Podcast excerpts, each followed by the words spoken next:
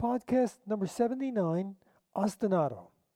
An ostinato is a musical phrase, motive, or musical cell that is repeated over and over, creating an hypnotic effect on the listener. It may be melodic, rhythmic, or harmonic. For example, it may be a chord progression, a bass part, a guitar riff, a melodic lyrical hook, possibly containing the title. It may be a small phrase or even a complete melody. We see, especially in rock, jazz, and modern country, whole songs built on a riff becoming the foundation on which all else is created. We will examine famous examples and how, by using ostinatos in your songs, to layer these melodic, rhythmic, and chordal patterns, or build a work from one riff becoming a single seed or cell growing into your song. Let's begin with chord progressions that become ostinatos as they cycle over and over. The best example of this technique is the chord progression from a song that affected music for years Nirvana's Smells Like Teen Spirit. Four chords permeate the whole song. Every section uses the chord ostinato F, B flat, A flat, and D flat. Please see podcast number 44 for a complete analysis of the song.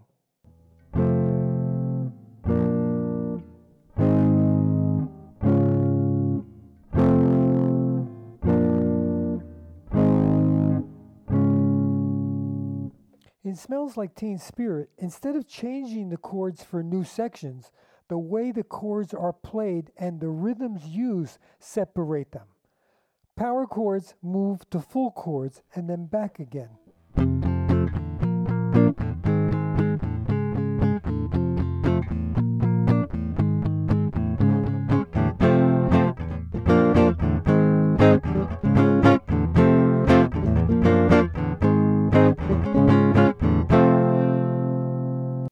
The most commonly used ostinato pattern, chord progression, cycle used today is 1 5 6 4. So in the key of C major, that would be C, G, A minor, and F.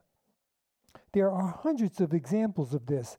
Some of the most famous are Don't Stop Believing, Journey, Where is the Love, Black Eyed Peas, I'm Yours, Jason Mraz, Hey Soul Sister, Train, With or Without You, U2, No Woman, No Cry, Bob Marley, Paparazzi, Lady Gaga, the famous Pachelbel's canon is also based on this chord progression. On YouTube, there's a very funny comedy routine called Pachelbel's Rant about how so many songs are based on this chord progression. I'll play it now in a few different styles.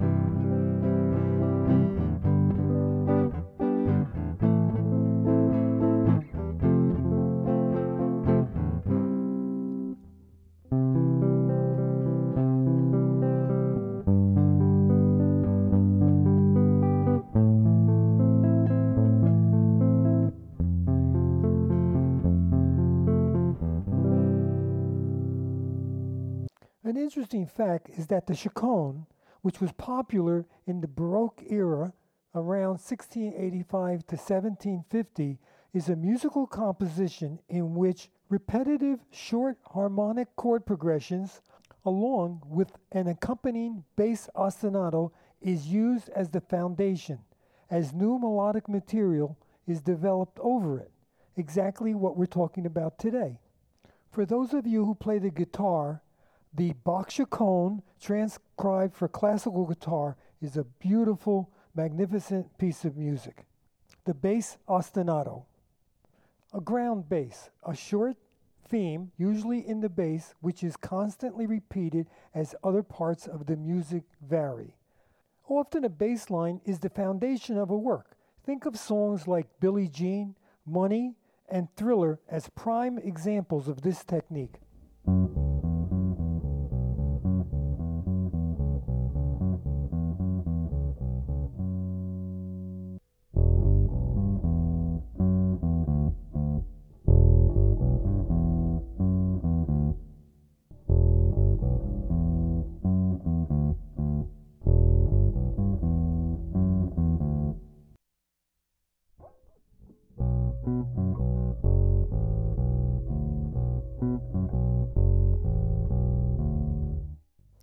My personal favorite is YYZ by Geddy Lee of Rush. An incredible work of art constructed on the bass part.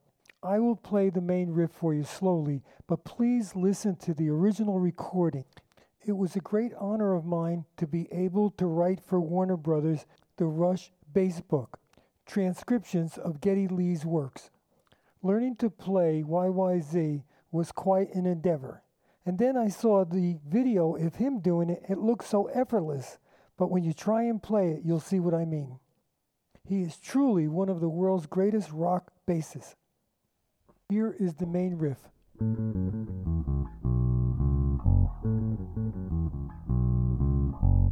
A melody ostinato. When a phrase or even a complete melody is repeated over and over. For example, in the melodic hook that contains the title at the end of a song. This will become an earworm as it embeds itself in the mind of the listener.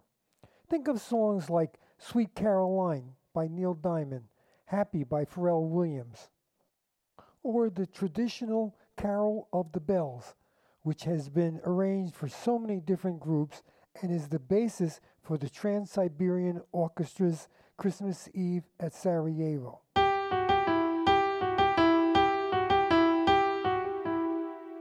The riff. One of the most used ostinatos in rock is the guitar or bass riff. Not only is the song built on it, but as much or even more so, it becomes the main melodic hook, even more important than the melody. Once you find this hook, the rest of the song should come easy. There are hundreds of examples of this, such as Smoke on the Water or Sunshine of Your Love by Eric Clapton, but I'd like to use the one Seven Nation Army by White Stripes. This one really permeates the whole work.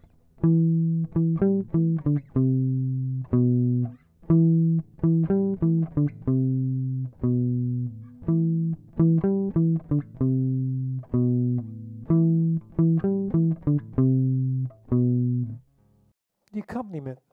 Often, the accompanying chords with a repetitive rhythm becomes a hook so important in making a song memorable. In previous podcasts, I have spoken frequently on how there are two rhythmic layers. One, the chords and their duration. For example, a chord might be held for two measures, eight beats in 4 4 time, and the rhythm applied to the chords.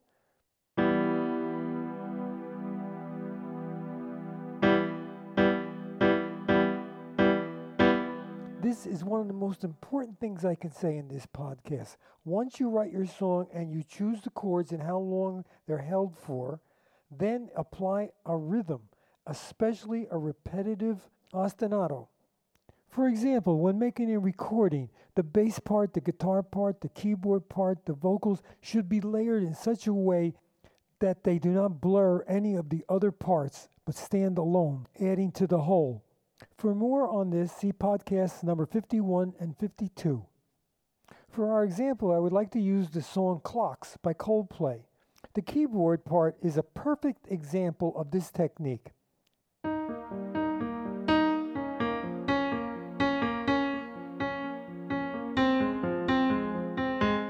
This accompanying figure, as it repeats, becomes such an important component to its development.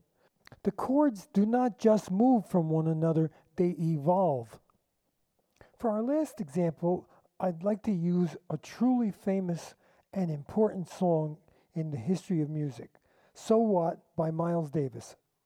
From the album Kind of Blue, Miles transformed from traditional bebop style to the use of modal jazz, emphasizing various modes instead of the traditional technique used in modern jazz.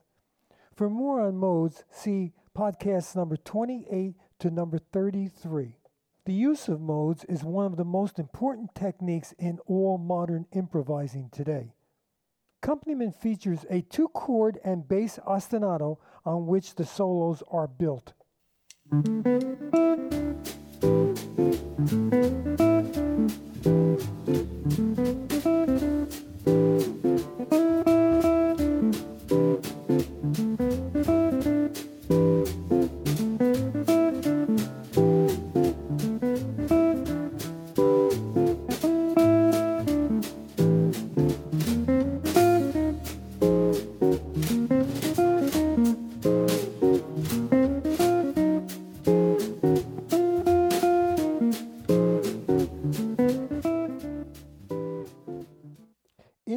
Episode, I have hoped to show the importance of ostinato patterns in creating melodies, chord progressions, important hooks in the melody, rhythm, chord progressions, bass lines, counter melodies, and so on.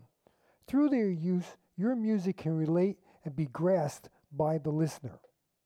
I'd like to leave you with this quote by Keith Richards of the Rolling Stones Music is a language that doesn't speak in particular words, it speaks in emotions. Thank you so much for listening. Take care, Joe.